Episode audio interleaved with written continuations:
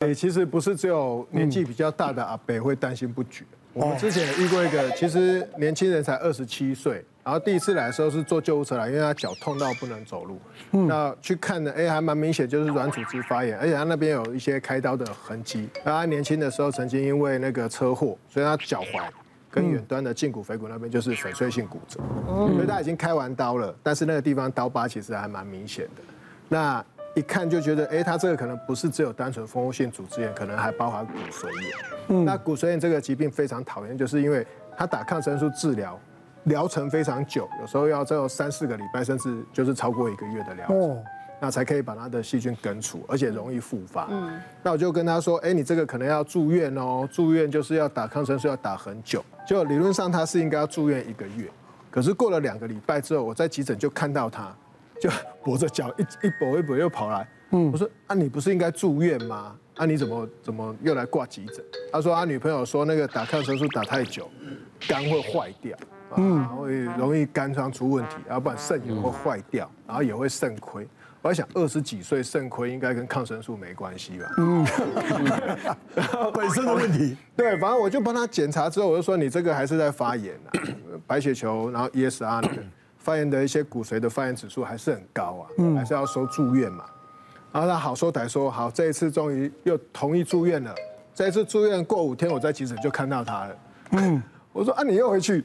他说对，因为他来，他女朋友跑去病房跟他吵，说你这样子，你到时候你才二十几岁，你这样子打那么久，到时候真的怎么样？我没办法照顾。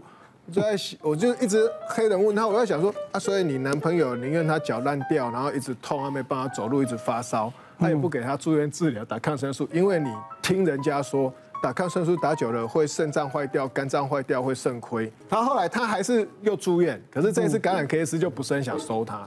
他说，哎，那个你那个病人他女朋友可能有点问题，就常常来就说要带他回家，带他回家，然后后来就好就找另外一个感染科医师收。啊，后来听说上去之后又两三天，他女朋友又叫他出院，嗯，后来就没有再回来我们医院，也不知道后来怎么了。哦，对啊，可能应该都截肢了。对啊，也不需要回来了。你是他截肢，是不是？难怪没回来。对。好，我们再来看下一个啊。怕拿掉胆胆囊，胆囊胆囊会拉肚子一辈子。我之前有个病人，他就是一直不，他就是在在医院检查，发现有胆囊炎，然后有胆结石。我们就跟他讲说，其实你这个应该要手术，因为其实胆结石是没有办法靠什么药物让它融化，然后让它不见，不会。那我们就只能追踪，然后告诉你说，你必须要餐跟餐的中间不能间隔太久，不然的话很容易会胆汁会变得很浓稠，就会更来越来越严重。结果呢，这个病人就是他后来有一次就腹肚子痛发作，送到急诊，急诊我们一看，好，胆结石、胆囊炎，问他要不要开刀，不开。那他也不讲，我们就说好吧，那你不要开，那就是我们开抗生素止痛药。哎，抗生素打一打好了，回家了。哎，他觉得他 OK 了。嗯。大概过没多久，又来一次，又是肚子痛。他每次都是吃完大餐之后就肚子痛，又送到医院。同样的事情，要不要开？不开，好吧，抗生素止痛药，然后打打一打好了，又回家了。嗯。就这样子，他半年内发作了三次，到他第三次来的时候。他一样，他还是觉得说，我不要开，我就是医生。我跟你说，我这已经是第三次，你就给我抗生素止痛药，反正我会好。变专家，他的 SOP 已经已经已经他很熟了。就后来到第三次的时候，真的不行，因为他那一次痛的蛮奇怪，而且后来我们就帮他照一张 X 光片，胆囊破了。因为我们照了 X 光片之后，发现他肚子有气体，已经浮到这个这个横膈这边，一看到就知道这是有问题的。胆囊破了，哎，对不起，这个一定要开刀，但是他还是不开，坚持不要。嗯。后来我们就跟他太太讲说，就是只好动之以情嘛。我说你这个真的会蛮烦蛮麻烦的，因为第一个你现在胆囊已经破掉，代表说它里面很严重，你石头已经太大，甚至有可能蓄脓，蓄脓发炎到一个阶段它破裂。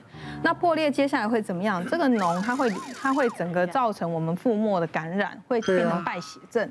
那你就有可能，我说你现在不开刀，我可能明天就要帮你转加护病房。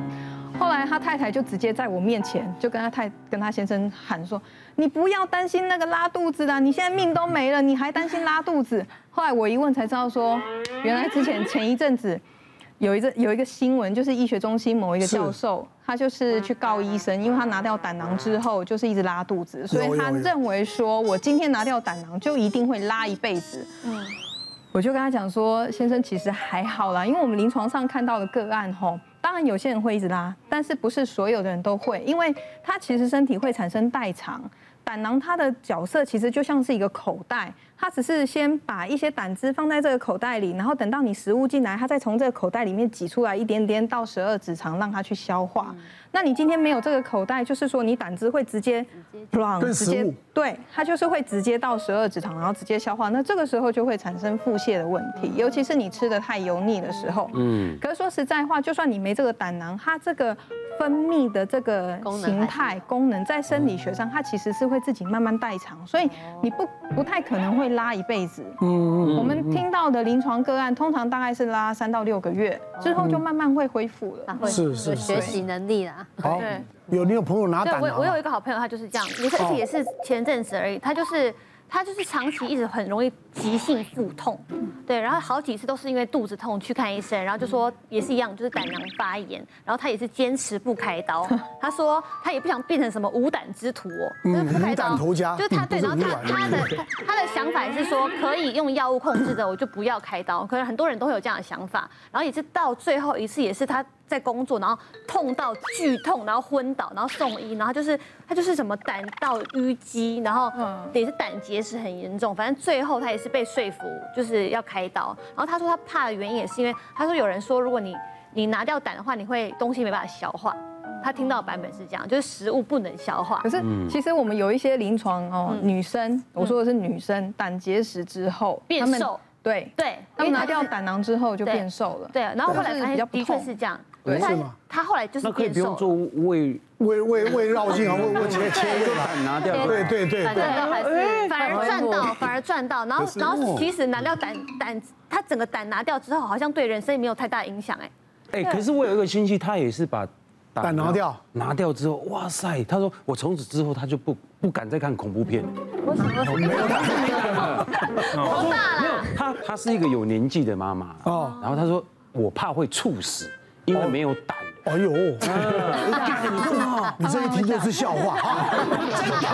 真的，可是可是我觉得你说开胆之后会不会变瘦？因为我我朋我同学，我高中同学，他开完之后真的瘦了二三十公斤。对啊，我那个朋友也是女生，半年拉肚子。对，可是又又过了一年之后，他又胖起来了。因为其实那个小肠它会特化啊，所以它的吸收油脂功能其实也会上升。嗯，然后你胆汁的量也会变少，所以你身体会代偿。对啊，而且我会呼吁吼，其实真的不要拖。嗯，像有时候如果你从一开始医生建议你要拿胆囊手术，你可以做微创，只要肚子三个洞，我们最少三个洞，一个洞最大的只要一点五公分到两公分就可以。对对，现在。可是你知道像我们那个我刚刚讲那个 case，它就是已经拖到破掉了。对不起，这个没有办法做微创。大刀。从这边破到这里，嗯，他那个术后的住院天数会很久。好，我们再来看下一个。怕吃安眠药会上瘾。之前遇过一个还不到四十岁、三十几岁年轻人，看起来穿着都很不错的，然后他就就一个礼拜夜班就遇到他两次。第一次来，他说他全身无力啊，他觉得他贫血，可能或是还是感染什么的。